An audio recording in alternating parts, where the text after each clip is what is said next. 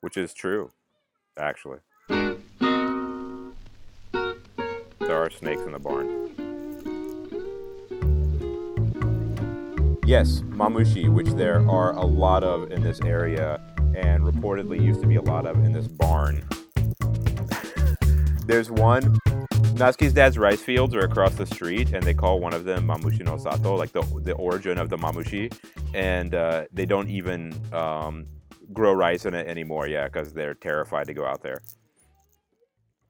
Yeah, and I would used to recommend to people to go to college, but I don't know that I recommend that anymore. If you're just accruing debt. Okay, uh, I got a bunch of kids jump roping out here, but uh, the Mexican Jump Rope Festival. Uh, okay, I'll go ahead and start. Uh, welcome to Attica Shrug, the podcast about Southern culture and politics uh, happening this week. Um, with me, as always, are Chad Watson Howdy. and David Dykes. Hello. And I'm Wes Cheek, and I'm broadcasting today from a hundred-year-old barn at my wife's family's house in Kagoshima, with a bunch of kids jump roping in the in the field out front. And I'm broadcasting from the attic in Holston Hills. The coldest house I've ever been in in my life. The Yeah. most well air conditioned house I've ever been in in my life. Yeah. And I'm That house in, is like a museum. It's just I'm in my usual spot um, uh, in Mexico, sitting in my living room. Nothing Ah. exciting. no Mexican Christmas already happened. Well, the first day, there's twelve. The first, um, the twelfth day is like the fifth or sixth, and that's when the three kings bring all the presents and everything. But I do it pretty traditionally here.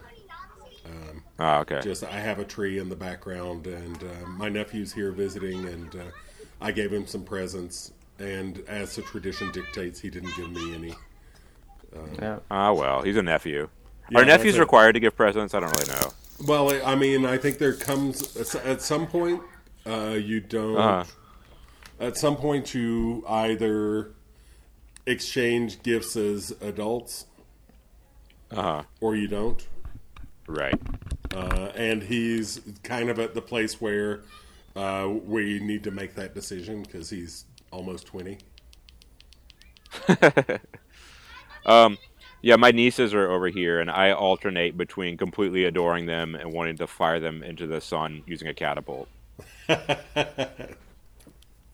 I'm kind of the jerk uncle. I'm like not the cool uncle. I'm the uncle who says like stop playing on that. It's going to break. It's going to break. Why don't you understand? It's going to break. How did this mess get back here that you just cleaned up? Oh yeah, I was sorry to say I'm that uncle, but I'm not that uncle.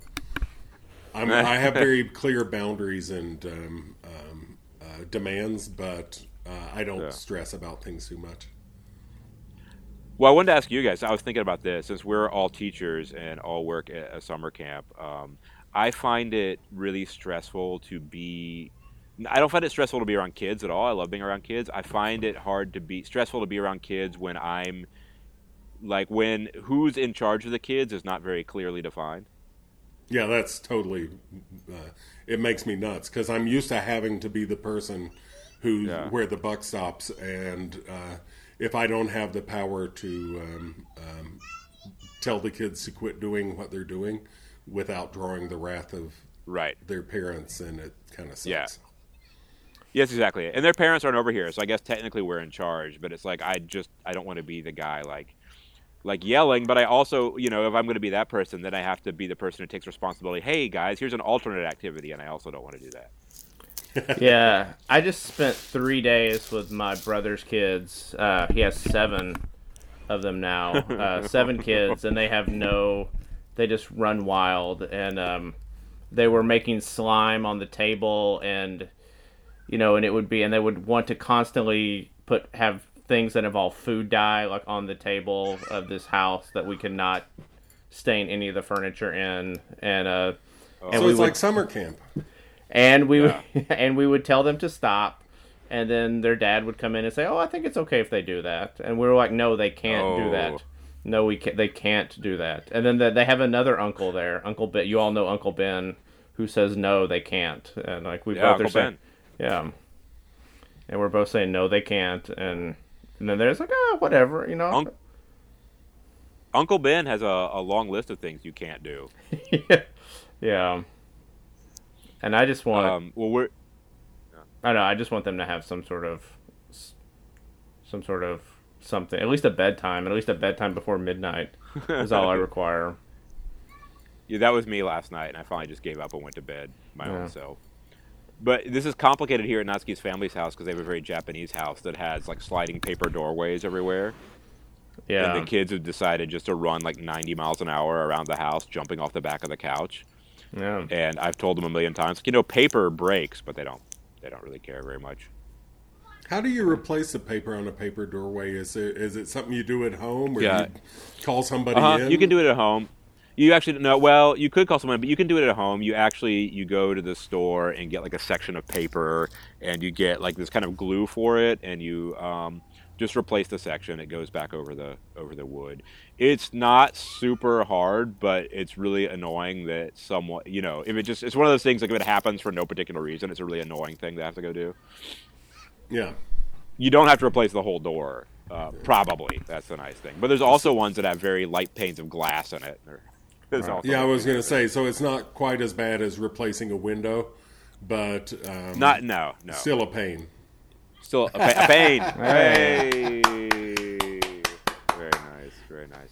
Uh, so in addition, so someone else has just joined the festivities in the yard out here. Is next door is the head of the volunteer fire department um, lives. Last time we were here, we all did fireworks, and he set his shirt on fire. That was awesome. So in the barn I'm sitting in, I was telling Chad before we started. Uh, there's this big pile of stuff that looks like dead Christmas trees, but it's what they used to when. This used to be Natsuki's grandparents' land, and they had an old Japanese bathtub where you actually had to light a fire underneath it. It was outdoors, and you lit a fire underneath it. Oh wait, a random child is walking around with no clothes on in the yard now. Okay, but uh, you had to light a fire underneath it. So there's this kind of old trees up here that were used for that. And yesterday, Natsuki told me like, oh yeah, that's where they used to find all the mamushi, the really poisonous snakes, were in those. so I'm sitting, I, I'm, I ran an extension cord out to the barn, and I'm sitting next to the poisonous snake trees.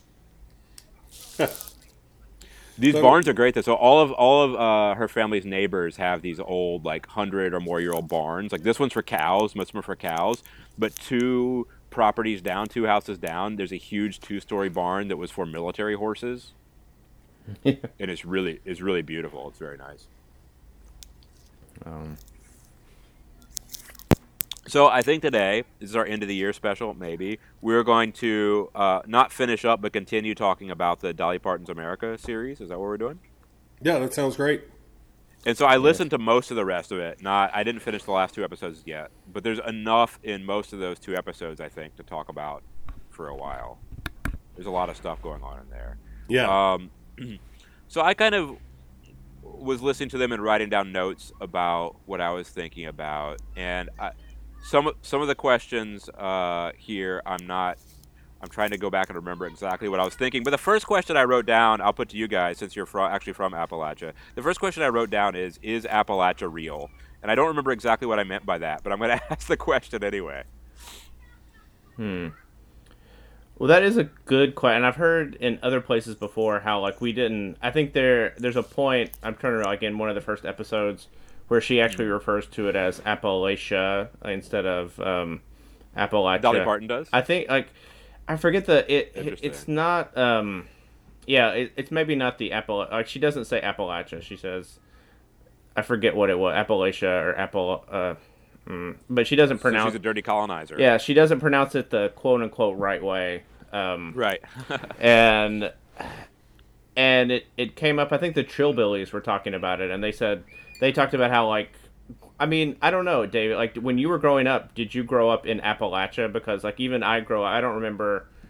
I don't rem. I I I mean, I knew the Appalachian Mountains were there, but I didn't necessarily know I lived in like a place called Appalachia. I don't know if that was a.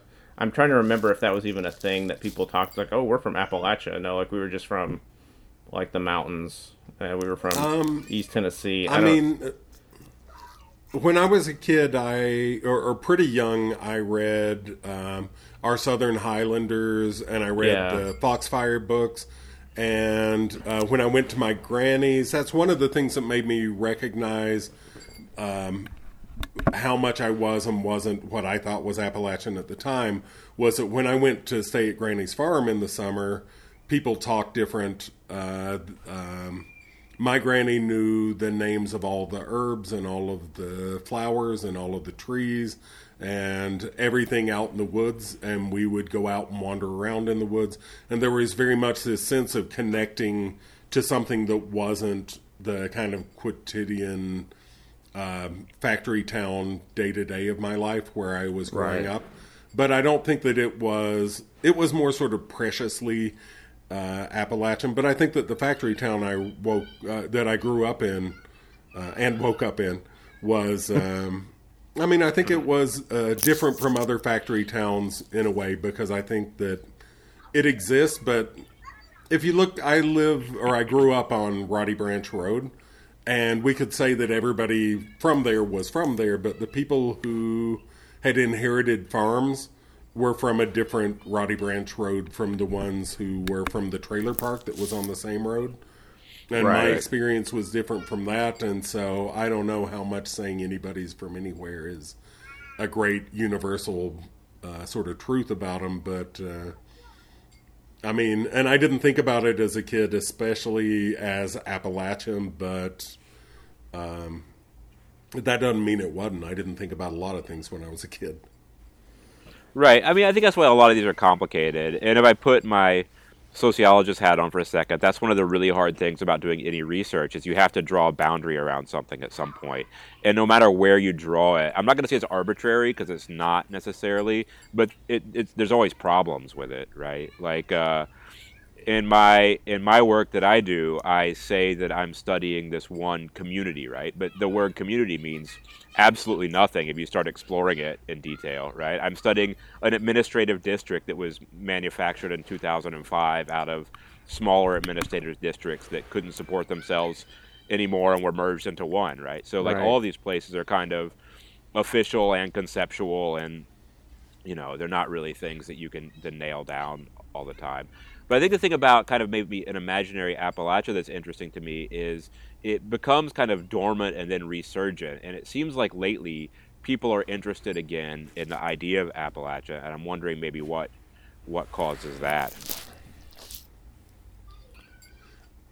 I think there's probably a lot of different reasons. One of them is because, as I mean, I'm going to sound reactionary when I say this, I think, but uh, okay you as our as our society becomes more and more fixated on victimhood as status, a lot of white people in the world are looking for ways to um, to define themselves as victims and to latch onto white victimization.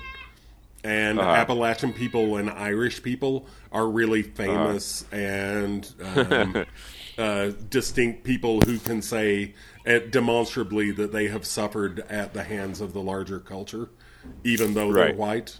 And I think Yeah. that that's a really attractive idea to a lot of people who I don't think that they analyze it in that way and say this is why it's ideal to me, but Right. um, but they like it.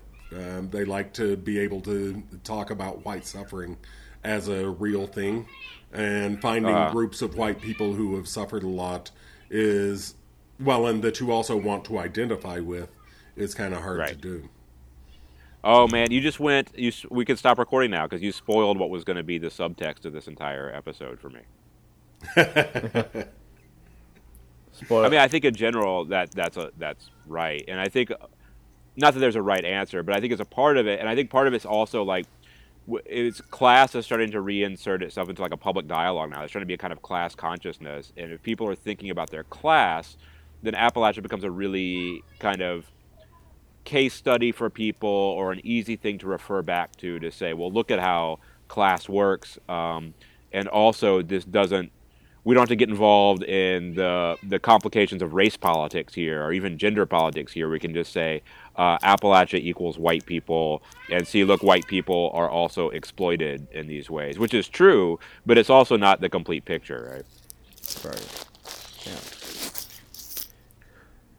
I mean, and also I think too. I mean, part of it is like the internet, and like a lot of people have moved away from Appalachia, and then they'll go like, and also they probably moved into places where they are very alienated and have alienating jobs and don't maybe have Right. you know they feel they're looking for like they don't they are missing something in their life and like oh like I remember you know it was great growing up in Tennessee like and so I Uh, well, know. that goes all the way back. Like if you look at country music and mountain music and Appalachian music, so much of it is about what have they done to the old home place? Why did they tear it down? And I uh, wandered again to my home in the mountains and found that everyone there was a rank stranger to me.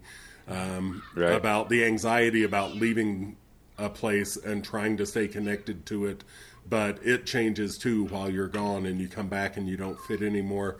That's a really common theme going all the way back uh, uh, to at least the early 20th century, not just in Appalachia, but there particularly, I think.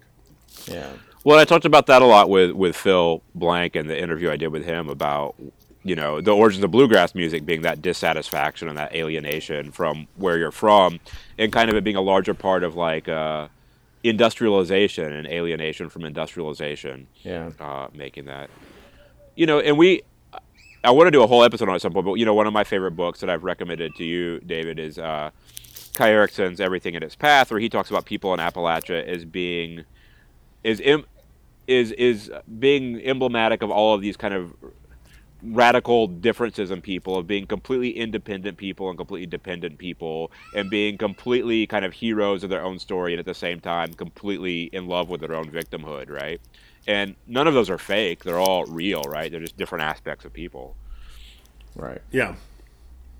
so that brings me to my next question, which sounds more provocative than I mean it to be. But I, I wonder when I read through this, like, is Dolly Parton's story, as we know it, that we hear, is her story real? And I don't mean like, is she lying? But like, what what do, I mean, what do you guys make of her kind of like the Dolly story in and of itself? I think it gets hard when you, um, uh, and and this sounds more critical than I mean it to be. When you turn your biography into a narrative to sell a product or an image, uh, I think it gets hard to know even yourself what's real and what isn't. I think Dolly grew up very, very poor. That she suffered. That she had uh, the sorts of kind of tragic stories all around her that Right. um, are typical of, of Appalachia and of poor people um, everywhere. And that it was incredibly formative to her, but also, you know, she was um, still connected to that by family and everything, uh, and still is. But uh, her personally, she was kind of out of that by her mid twenties at the latest. She Yeah. had pretty considerable success, and so she's been going a very, very long time without directly suffering the the sorts of those sorts of things. And so, of course, it's going to get. One of the things I've noticed about this. Um, podcast about Dolly Parton's America, it's like they sat down at the beginning and decided that they were not going to say the word camp because they never talk Uh-huh. about camp. And there's nothing campier than Dolly Parton. That's why drag queens Right. love her. That's she. Uh, she Right. fully admits how campy she is. And when you start talking Right. about that, it makes things less serious, and it make it. And at its worst, it trivializes things, and it always makes things less serious and less easy to categorize. And I think that part of why they do they don't address that in the podcast is because they want to speak categorically about Dolly Parton instead of saying she can have some things both ways. And campiness is about doubleness and about uh, exaggerations and uh, strange perspectives. And, um, you know, she's a very campy performer, and a lot of, you know, the coat of many colors and all of that sort of stuff, a lot of it is Right.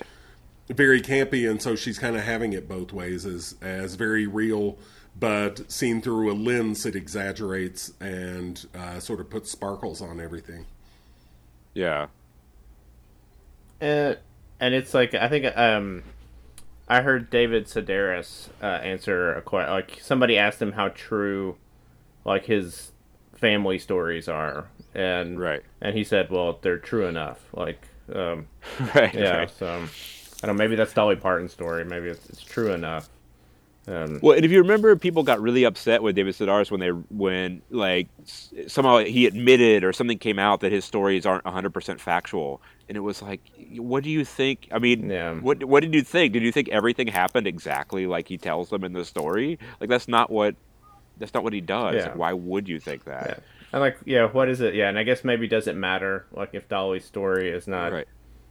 what you know, Right, and I don't even know. Like, I don't even mean this in the sense of she's making something up, or part of it's not factually accurate. What I mean is like, but there's there's little parts that leak in there, right? Like, so she was born. She's extremely talented performer, right? right? So as a teenager, even like 13, she's going to Knoxville and recording records and stuff, Right. right?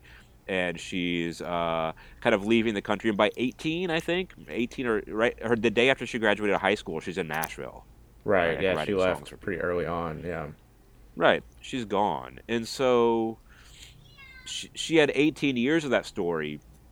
And then after that, she has a very, very different story, right? And it, so it's kind of like a thing I have with like a lot of, you know, I really love hip hop music, but there's a lot of people.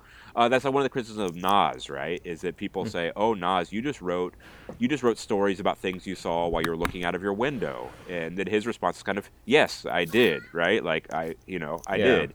So I always think there's that dynamic in any art about the society you grew up in or the area you grew up in is that if you're an artist, in some ways you are outside of it, looking at it. And I, you know, I don't know. I don't. I don't think it's a solvable question. I just Right. wonder about it when I'm here. Even if you're still living in the house you grew up in, you're outside of it, um, looking in. If you're doing it as an artist, and Right. also even if you're living in a different country, uh, maybe in the tropics, um, that doesn't mean that you are not suffering the things that your family's suffering. That you're not, you know, your narrative. If you stay connected to your family, which she has very much, right. um, then their narrative is your narrative to a certain degree, and you do what you can to ameliorate uh, what they have to go through with the, your wealth or your Uh-huh. connections or your point of view or whatever.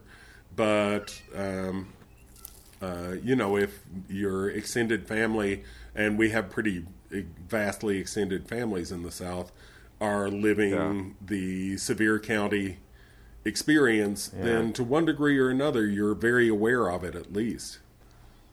yeah, Right, right. Yeah.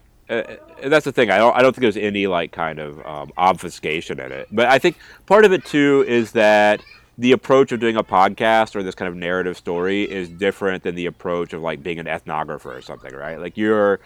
I, I feel like like you're saying they're kind of accepting a certain story that they want to accept, and there's nothing wrong with that because they're a, you know a podcast, right? An entertainment podcast.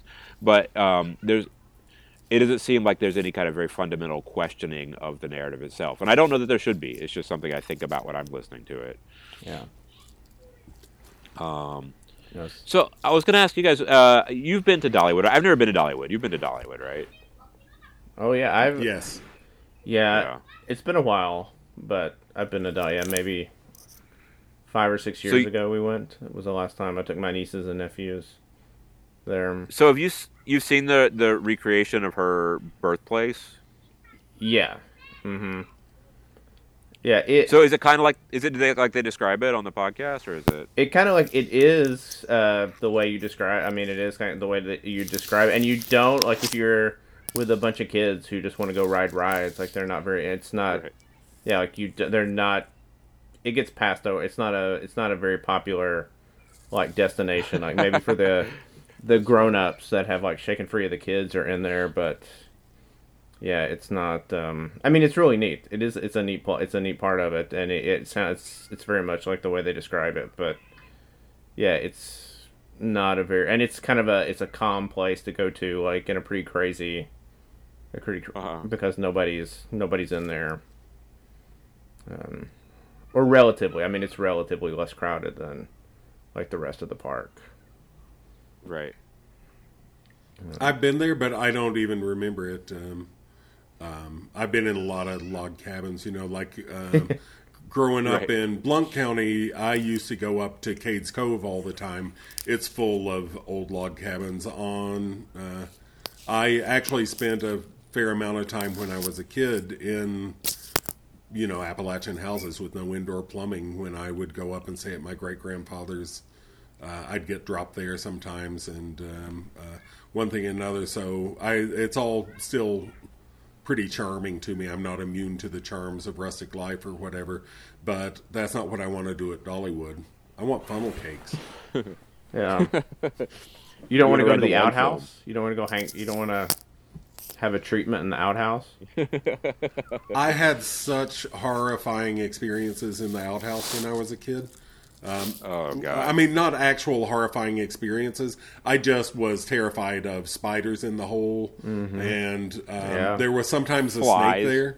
It was just Yeah. a big old Uh. black snake, but still, it was scary. This was at um, uh, not at my great grandfather's place. Um, they had uh, snakes in the corn crib to keep the rats out. Yeah.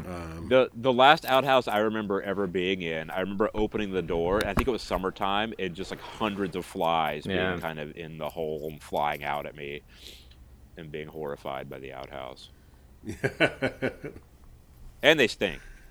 Um, up- up to a point. I mean, I guess it depends on how many people are using them um, and the time of year and stuff. But I don't remember Summertime. there being much of a smell except for uh, like a little bit of, of uh, fecal stank, but mostly just the smell of like wood in the sunshine and stuff like that. Uh, yeah. Well, the church. it was the, in, the church where I I went to church uh, through high school had an outhouse, so it was pretty. It could get pretty pretty rank Wow. in the sun during Bible Wow. school, like during Bible school Oh time. no! Yeah. The Baptist the, the Baptist Church, the VBS Vacation Bible School uh, outhouse does not sound like the preferable outhouse Yeah, to, to be using. yeah, Well, I guess you know I I was listening to it, and it's funny, like the reaction that the tourist guy was having, like, "Oh, this is just like the quilt my grandmother made me, and this is just like the that." And it seems kind of like what you're saying, David. To me, it's like, well, two generations ago, the the thing being depicted was a pretty normal experience for most Americans, right? Like, Right. Um, they spend a lot of time hammering on that it's a one room house, and it's like I I get that, but it's also like you know I'm now in uh, rural Japan, uh, staying with my wife's middle class family, and it's not far removed. You know what I mean? Like we're all sleeping in the same room. You know, um, yeah. and that that was an experience common to to I, I would say most Americans hundred years ago, probably, and to a large. Maybe majority of like people in Japan right now, regardless of economic class, is living in, in one room. So it's interesting that that becomes like this kind of central identity thing. I sound like I'm complaining about the whole thing. I'm not. It's just interesting to me. Like it becomes a central identity that it's one room when like you know we know that like, like the phenomenon of multiple rooms and houses is a fairly recent one I think that the uh, that Jad Abumrad and the the people who most of the people who are speaking uh, about Dolly Parton in the podcast are very very contemporary middle class people. yeah And, absolutely. uh, it, co- it comes through a lot. Yeah, Yeah, and for them, yeah, it's like uh, um, there's actually an episode where uh, Abumrad talks about how his father has sort of built this wall between him and right the experience um, uh, back in uh, was it Lebanon? Where's he from? I think Or Lebanon. Yeah, Lebanon, Lebanon. Lebanon. Yeah, Lebanon is where. Uh, and that it's and that his dad has been uncommunicative about those things. So he's discovering it like something new before he discovers that he actually does have a connection to it. Right, which is uh, making a segue that I wanted to make in a minute. Before I get I, before I get to that, I was you know, if we are going to talk about architecture at some point, but you know, most houses, I guess, still most in New Orleans, traditional New Orleans houses don't have hallways or kind of specified rooms, right? You have kind of like a row of rooms, right? And so our that's the French way of building houses that period. So our house in New Orleans for the last six years is like that. Chad, well, you've both been there. Yeah. We have a front room, a middle room, and then a kitchen and a bathroom, right? And so um, we all sleep in the middle room. Like our bed's there, the kids' beds are there. We all live in one room and have a living room. And you know, it, it's funny because every once in a while we'll have some friends over who will actually say like, "Oh wow, kind of how do you guys make this work?" And it's like, what? It's not even like close to a big deal. Like this is the way this is the way these houses are built. Like right? It's not. You know, if we were in Japan, it'd be the same thing. It would be we all sleep in one room and have a living room. It's pretty normal arrangement for a house.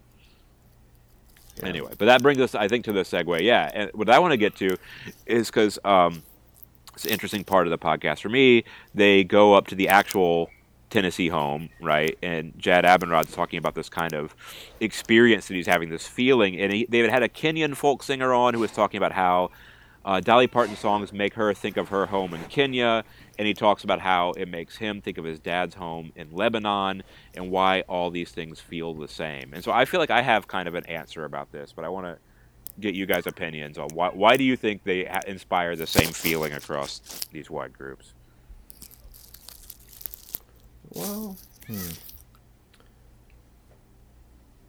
I mean, I think you know, like when we like, I guess it maybe goes back to that sort of like we all like many people move away and they become uh-huh. alienated or maybe they stay and become alienated and they have this like oh well things used to be like even if you live in the same town where you grew up like well but things were simpler back when i was in high school and you know before all this x what before a b right. and c happened things were better right. so it's you know you know thinking back to the the old day. You know, always thinking back to the old days, or thinking back to, you know, respecting the old people. You know, the old folks, like the people that came before.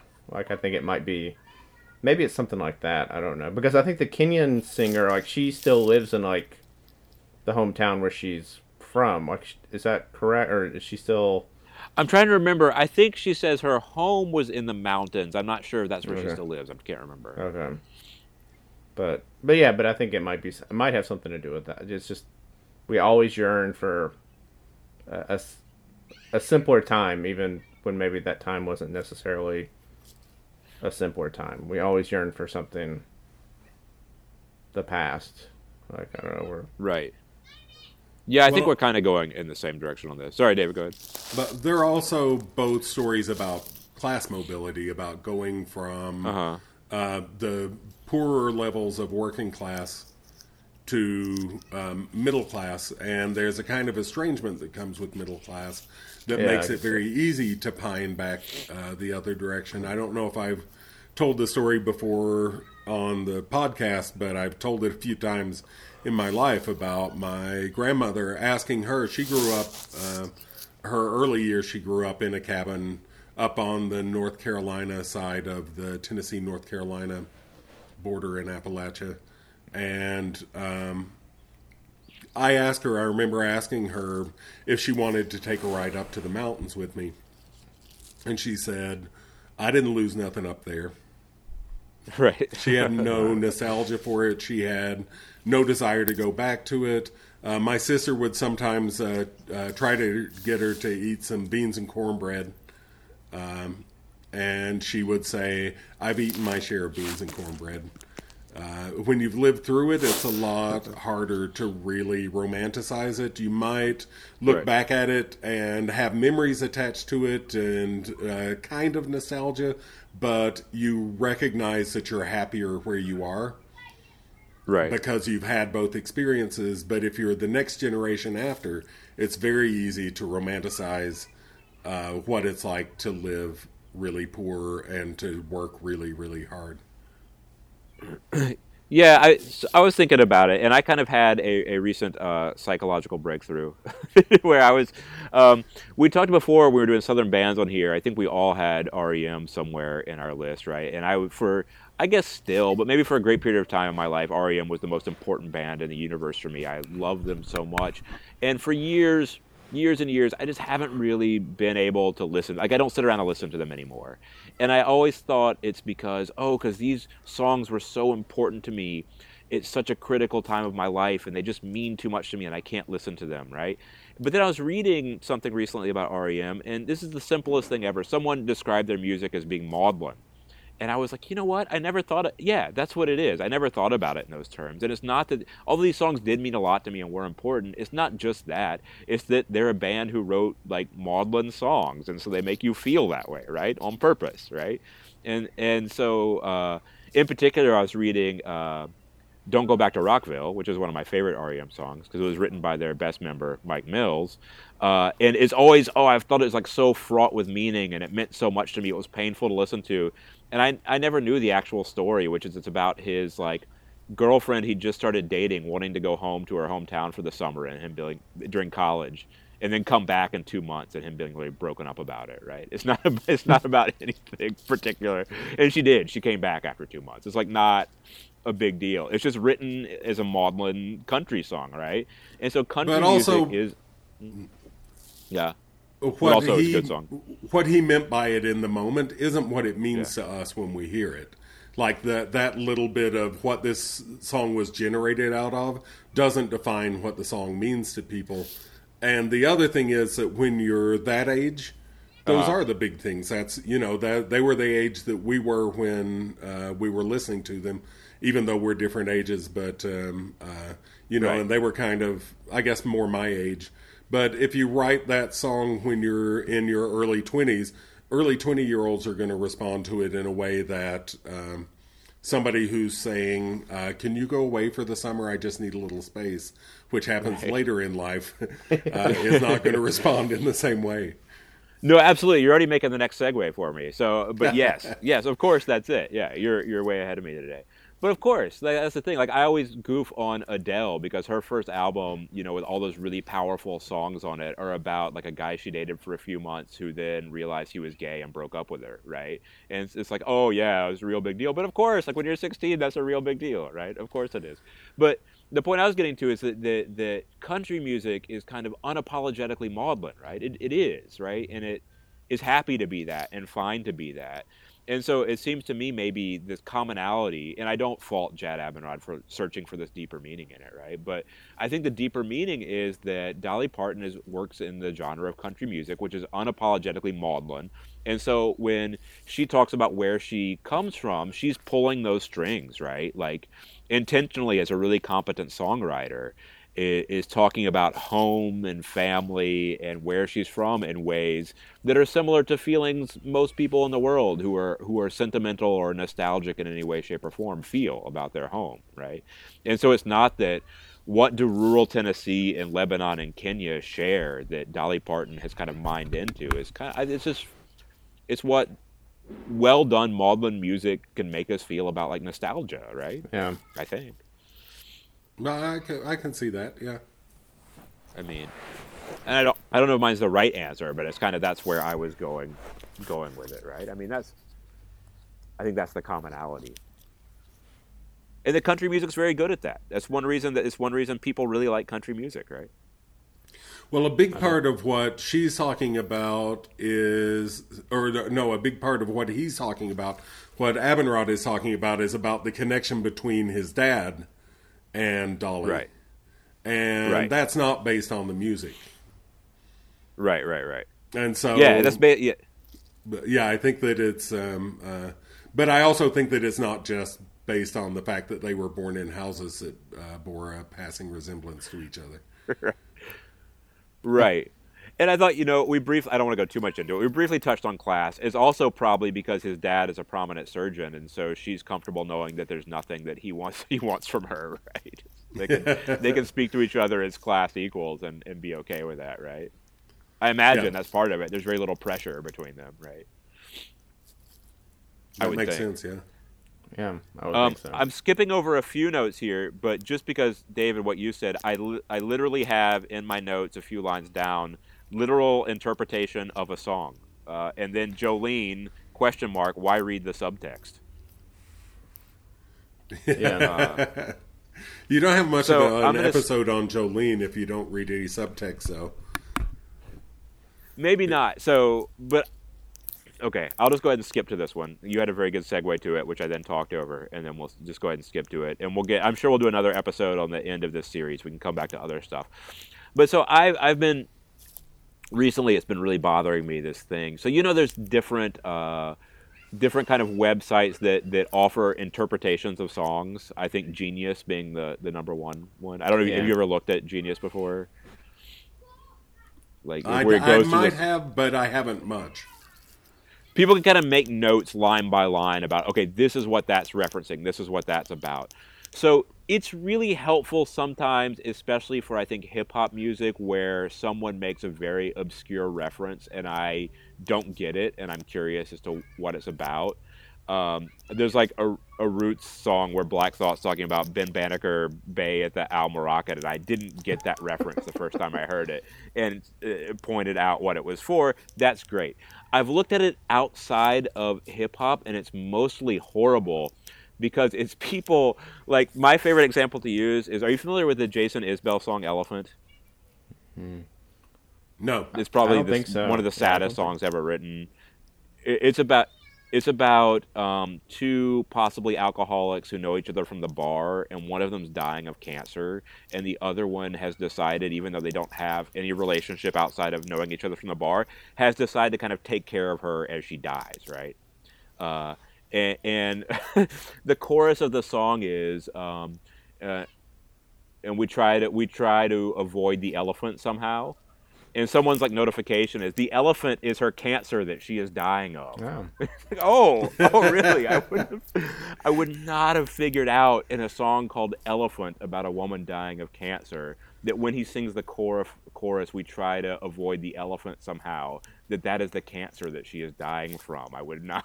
I'm glad that you have read this into into this for me, and kind of you know, and so any kind of song like that that is a really like "Elephant" is an amazing song, is great. Uh, but any song that's really well written like that where someone tries to go and just read it out for you literally, it just seems to me like such a waste of it. It's such a weird way to approach it, right? And there's songs like that, and I kind of felt like sometimes when I was listening to the Jolene uh, episode, it was like I really enjoyed the musicology of it. Like this is how the scales are getting this Yeah, certain feeling there. and stuff. I- I'm re- I'm really interested in that stuff because even though I'm a musician, I don't. I never learned music theory and never learned how to read music, so I don't get that stuff. But like when they're trying to read into the lyrics, at some point it was kind of losing me. It's like how how much can you dig into to Jolene? I don't know. That's my opinion. I think um, for me, my favorite memory around Jolene is um, a friend of the podcast, uh, Jordan, uh, at about age nine or ten, in a blonde wig, uh, standing on the quad at uh, Warren Wilson, uh, singing Yes. it uh, very Yeah.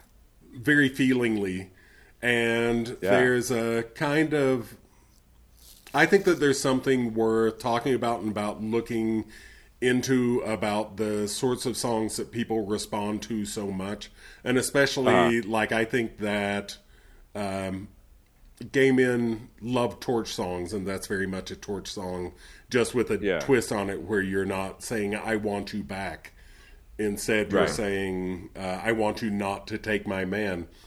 Uh, I think that gay men have a, a real uh, connection to that. And usually, the campier you are, campier you are, the more you feel that connection. And Right. that somebody at age nine or so is doing a drag show uh, with that, uh, uh, Uh-huh. you know, an impromptu drag show for friends at summer camp. Right. It's there's something going on there with the song, but I don't think Uh-huh. that you get through it by doing academic analysis of it or by use applying queer theory to it, which they did, uh, I think, in the in the episode. So Yeah. I want to put this out there, and I don't know if I am uh, horrible or this is just my opinion. Maybe I'm wrong. I thought that the the extra verse that they wrote for Jolene was god awful. I'm willing to be wrong about that, but I listened to it once and I was like, I no, this isn't working for me. But I don't No, think I, I thought about the absolute uh, quality of it as a verse, just that Yeah. it takes a song and makes it a completely different song, which seems. Uh-huh. I thought she was very gracious about that happening, but I wouldn't Uh-huh. feel very good about somebody writing an extra stanza onto one of my poems right, or um, you know, as a kind of thought experiment, which is kind of what it Yeah. was. Uh, but they Right. seem very pleased with themselves about having done that, and also Right. without asking her first or whatever. It just that all felt a little weird to me. The actual quality felt of weird the to me. verse, I don't know. Yeah. Well, that's what I mean. Like, I, that's what I mean by that part. Like, the quality of the verse, I'm not gonna rate her on. She's, you know, whatever.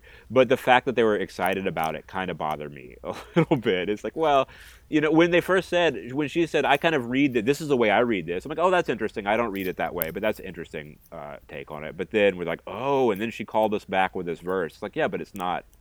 Okay, are you asking me to evaluate this now? Because it's not a great verse. I don't know what to tell you. Anyway. Um, but but I mean, I, the the parts that were very interesting to me though are about like, you know, about Dolly Parton's qualities as a songwriter, which are immense. Which is taking this song and and making it from not just a breakup song or not just a song about feeling threatened, but saying like, I completely understand why someone would be interested in you, uh, but but it's making my life more complicated. So. Right. And uh, I also feel like I feel like I should make a disclaimer because they talk about Loretta Lynn and Fist City in this, uh, and I do feel like I should admit that I've always been more of a Loretta Lynn fan than a Dolly Parton fan. Like I've always just like I, I feel more for Loretta Lynn songs and Loretta Lynn. I feel like I identify more with Loretta Lynn for like whatever for whatever reason. Probably just because I watched uh, Coal Miner's Daughter a million times growing up. That's probably the only Yeah. reason. But um, so so like when they do the the comparing Fist City to Jolene, eh, you do see the very the very big differences in them. Although you probably shouldn't compare those two, but you do realize when you you listen to people break down Jolene, like what uh, a, a really a really talented songwriter Dolly Parton is. Yeah. Exactly. Yeah. And yeah, the whole like it'd be interesting to explore more. Yeah, Lor- Loretta Lynn versus Dolly Parton. Yeah. Well, and it's funny too because you know Loretta Lynn has really shitty politics, like incredibly shitty politics. Like, sh- uh, but they're strange because she's also big pro-union, but Mhm. pro every force that's against the union. I've never quite grasped it, and I think it probably has a lot to do just with, you know, kind of how cult cultural influences get weird when class influences also are pulling Yeah. in different ways against it. I don't, I don't know. I don't know that I can diagnose her. Uh, but you know, she's been is a huge George H. W. Bush supporter, was a big Carter supporter, and is a big Trump supporter, but is also kind of fiercely pro-union, which makes zero sense to me. So, Well, part of the way you make sense of that is that her backstory, her origin story, is about being a coal miner's daughter.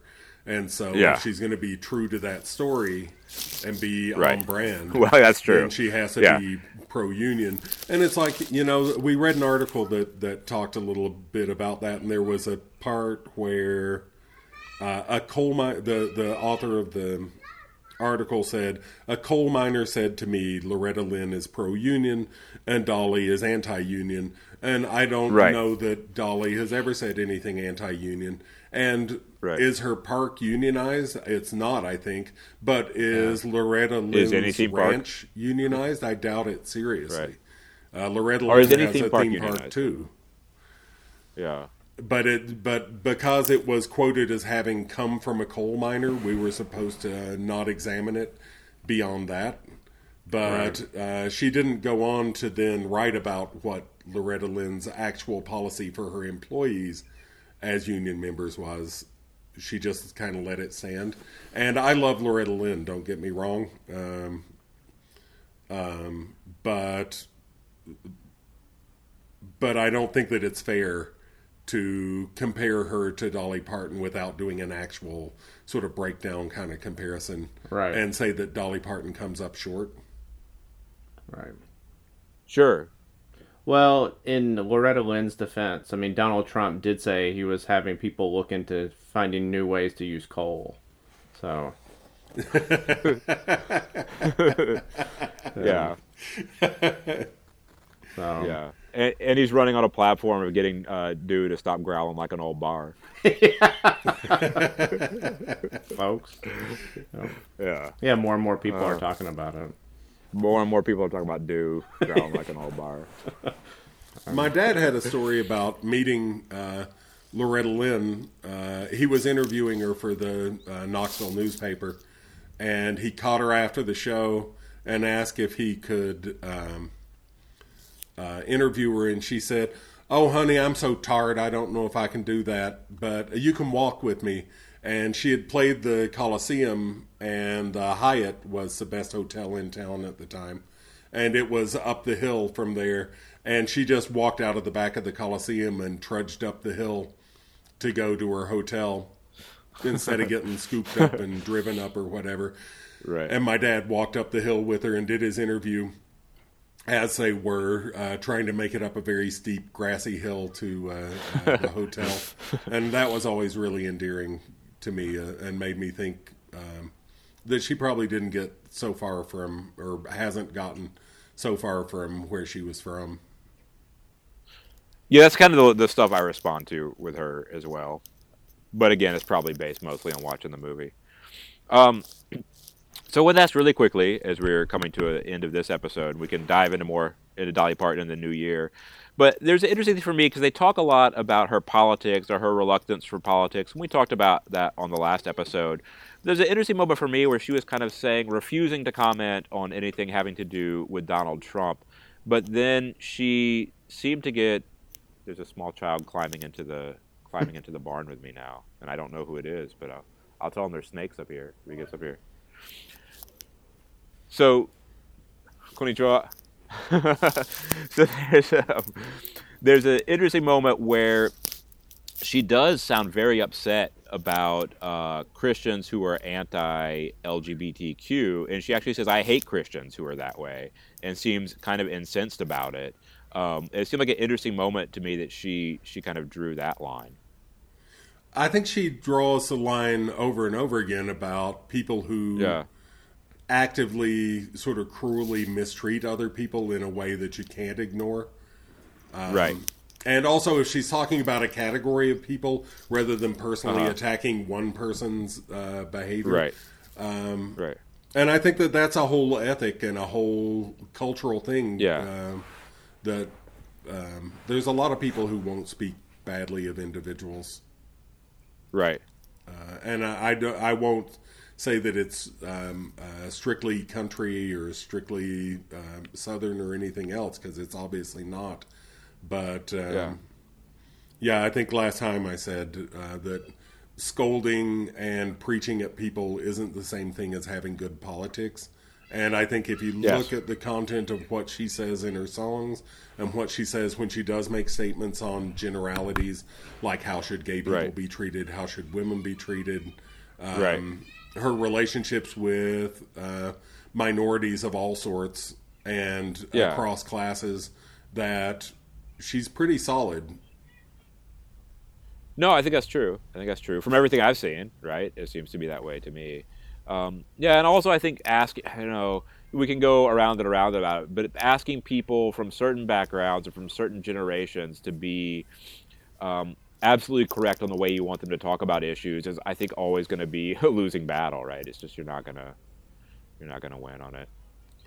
Um, and I don't even know if you if you should, right? Like, uh, you know, it reminds me. I, I think about kind of people from my grandparents' generation who, even though I know they thought certain things politically are, and they could be bitingly critical of certain people, they really always cautioned against saying openly that you like disliked people, or that my grandmother was always big on saying you Yeah. can't say that you hate people. Don't say that. You don't say that you hate people, and even um, with politicians that she didn't support or wouldn't vote for, she really hated them being criticized like publicly. It didn't. She wasn't. Didn't think that was the correct way to, to do things. Um, and uh, an interesting point. I feel. I feel really bad. I forgot his name. The banjo player that they have, or the musician who is uh, openly gay bluegrass musician from a very conservative family. Uh, I believe it was. I believe he made the point, and I thought it was really interesting that we don't think about 35% of the LGBTQ community is located in the southeast, which isn't surprising to me at all. I don't think it's surprising to us, right? As a group, No, I don't think it's is. not. But you know, no. So you're saying thirty percent, like one in three? I believe that's a stat they give on here. I would like to look into it, but 35% of LGBTQ people are located in the southeast. Yes. Yes. I was just uh, making a joke Yeah. about the fact that of the Oh yeah. um, of the panel, thirty percent is uh, Oh, thirty-three percent I- is gay from hey. the south. Hey, that's statis- That's statistics. We just did statistics. That's what I'm talking Chad. about. Yeah. Yeah. Uh, yeah, call. I, I just got his name. I was trying to think of uh, the 538 dude. I almost called him Neil Blender. He's a professional skater. I don't think it's Neil Blender. you know, Blenders. call Neil Blender. Yeah. Neil Blender's. Oh no! Now, and sort it now you made me forget his name. Um, Yeah, well, why not? It's not Neil Yeah. Diamond. It's not Neil Blender. Um, It's Ned Ned Snortle. Nate Nate Silvers. Nate Silver. Nate Silver, not Neil Blender. Uh, Neil Blenders. although, although if you're hearing Neil Blender's name for the first time, look up his skating videos. I didn't skate, but Neil Blender was my favorite skateboarder. Uh, anyway, okay. Um, yeah, so call Nate Silver on it. But yeah, so uh, it. I don't think it changes how any of us, the three of us, think of the South. But it is interesting to think that people outside of the South are listening to this and maybe thinking, "Oh, wow, that that is true." If 35 percent of LGBTQ people do live in the Southeast. Is it Justin Hiltner? No, it's Neil Blender. I'm pretty sure it's Neil Blender. Oh, the Oh, banjo okay. player. I hope so. I hope that's it. I liked his singing and playing. Yeah, I don't. Yeah, I. I don't remember. I can't. I'm not. I feel bad talking about him as saying, identifying him by his identity and not knowing his name. I feel bad about that, but Yeah. I, I thought it was an interesting point, and I thought, you know, if one thing that we are trying to accomplish is having people like look at the South as we actually understand it, that was a good good statistic to take in. Uh, and I also recently saw it with, um, I was talking about this on Twitter, but someone had posted uh, a sign that they saw in rural Maryland with saying, um, what, what, something about like we shoot liberals, something threatening liberals with violence. And I was trying to again explain to people on Twitter that a lot of people who are from areas that you think of as conservative uh, relocate because of things outside of just their personal choice about where to live, right? So excoriating rural areas for being bad isn't always taking into account that people are, are that cities are like this and rural areas are like this aren't actually looking into the dynamics of why maybe people leave some places and move to other places. Anyway, I think it was because of my jokes about country people drive like this and city people drive like this. I, th- I think it was. Yeah. Country people are all like that. yeah. Country people drive like this. The city people drive like this. Well, in my last few days in the Japanese countryside, I can tell you, country people in Japan drive like this. Uh, I see my friend out in the field. I'm an 80 year old guy. I might as well park the car in the middle of the road, get out, go walk out into the field and have a conversation with him. And whatever happens in the road, I guess that's their fault for driving. Yeah. It's weird. We've talked about this before, uh, and we'll conclude. But how much just uh, what we talk about as maybe being the South is like the country in a lot of places in the world. Because so far, I've been in Japan. I've been in Kagoshima for two days. We've already had one neighbor bring over homemade soba noodles that they had just made. We've had uh, somebody drop off a bunch of oranges and apples. Um, someone said as a joke we should go to the neighbors and ask if they had any cans of tuna. So my kid ran over and did, and they gave us cans of tuna. Then we felt bad about it, so we put together a bunch of apples and oranges and took them next door and gave them to her for accidentally taking her tuna. Uh, now we're talking about which radishes to pull out of the garden for tomorrow. So, yeah. All right. Um, I want to do a quick plug for. We were uh, uh, uh, talking about um, gay people in the South. I want to do a quick plug for a Yeah. movie that is called Yeah. Small Town Gay Bar. Star Wars, small town gay bar. and it's a documentary and it's just about that it's about i think it's three different maybe more but like three different small town gay bars in the south Hmm.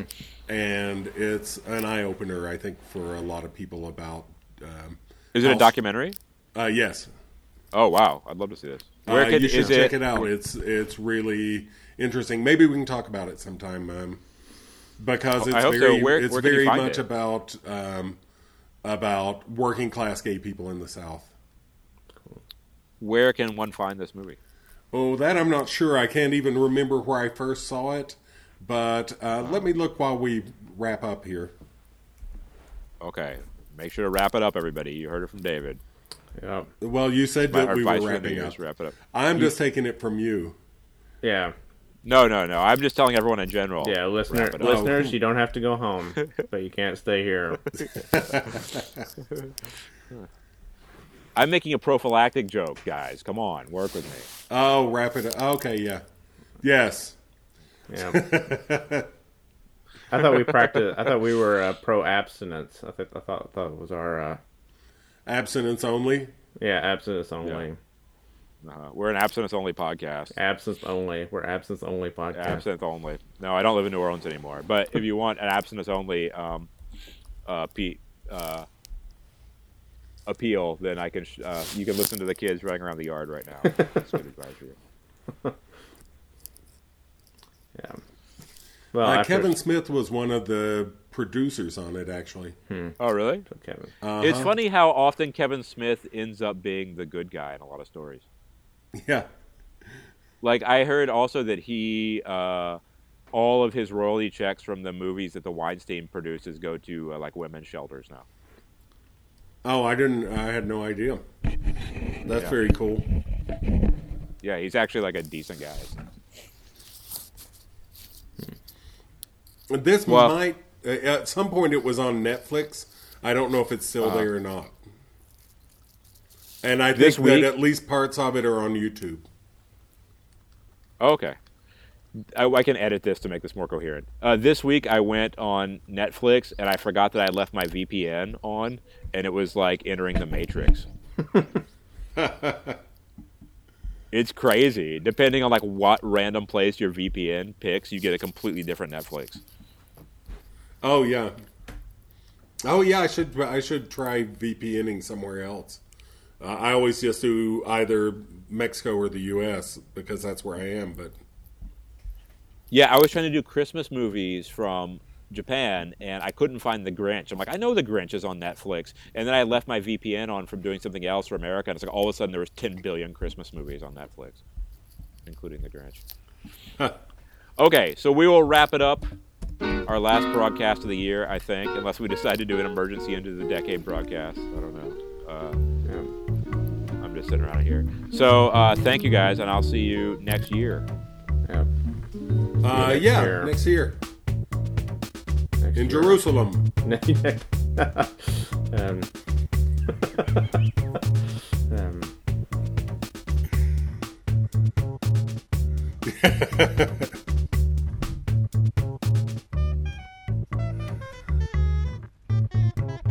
Happy New Year.